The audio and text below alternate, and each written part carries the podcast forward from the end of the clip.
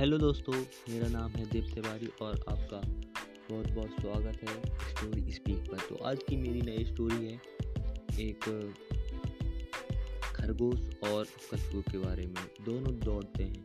तो दोस्तों, होता क्या है? दोनों दौड़ते हैं उन दोनों के बीच में जो रेस, दौड़ लगी रहती है, उसमें ये होता है कि फ़र्स्ट कौन आएगा? तो दोस्तों, होता ये है कि खरगोश तो बहुत तेज़ भागता है, वो बहुत तेज़ आगे चला जाता है, पर कछुआ जो है बहुत धीरे धीरे आता है और वह धीरे धीरे जाता है। ऐसे ही करते जो खरगोश है, वो बहुत आगे आ जाता है और कछुआ, जो हमारा कछुआ होता है दोस्तों, वो बहुत पीछे हो जाता है। तो दोस्तों, इससे होता ये है कि जो खरगोश होता है, उसको अपने आप में घमंड आ जाता है कि नहीं, मैं इससे इतनी दूर आ गया, ये तो अभी तक नहीं पहुँच पाएगा, मैं ही जीतूँगा, मैं ही जीतूँगा, ऐसा वो कहता है।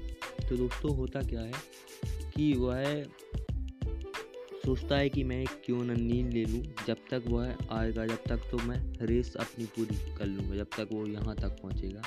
तो वो इस घमंड में सो जाता है और उसकी नींद लग जाती है और दोस्तों, उसकी नींद तब तक नहीं खुलती, कछुआ धीरे कर करके उसके पास आ जाता है और उससे आगे निकल जाता है।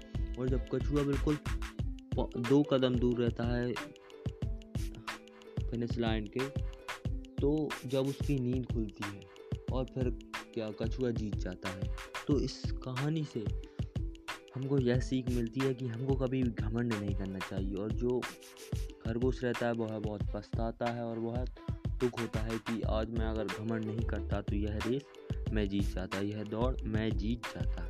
तो दोस्तों, बस इससे मैं आपको यही बोलना चाहता हूँ कि आप कितने बड़े इंसान हो जाएँ और आपसे जितने भी नीचे स्तर वाले लोग हैं, पे कभी भी घमंड ना करें, क्योंकि घमंड में आदमी हमेशा अंधा हो जाता है और हम उसकी हार निश्चय है, उसकी हार निश्चय ही थैंक यू आप मुझे लाइक कीजिए शेयर कीजिए। Thank you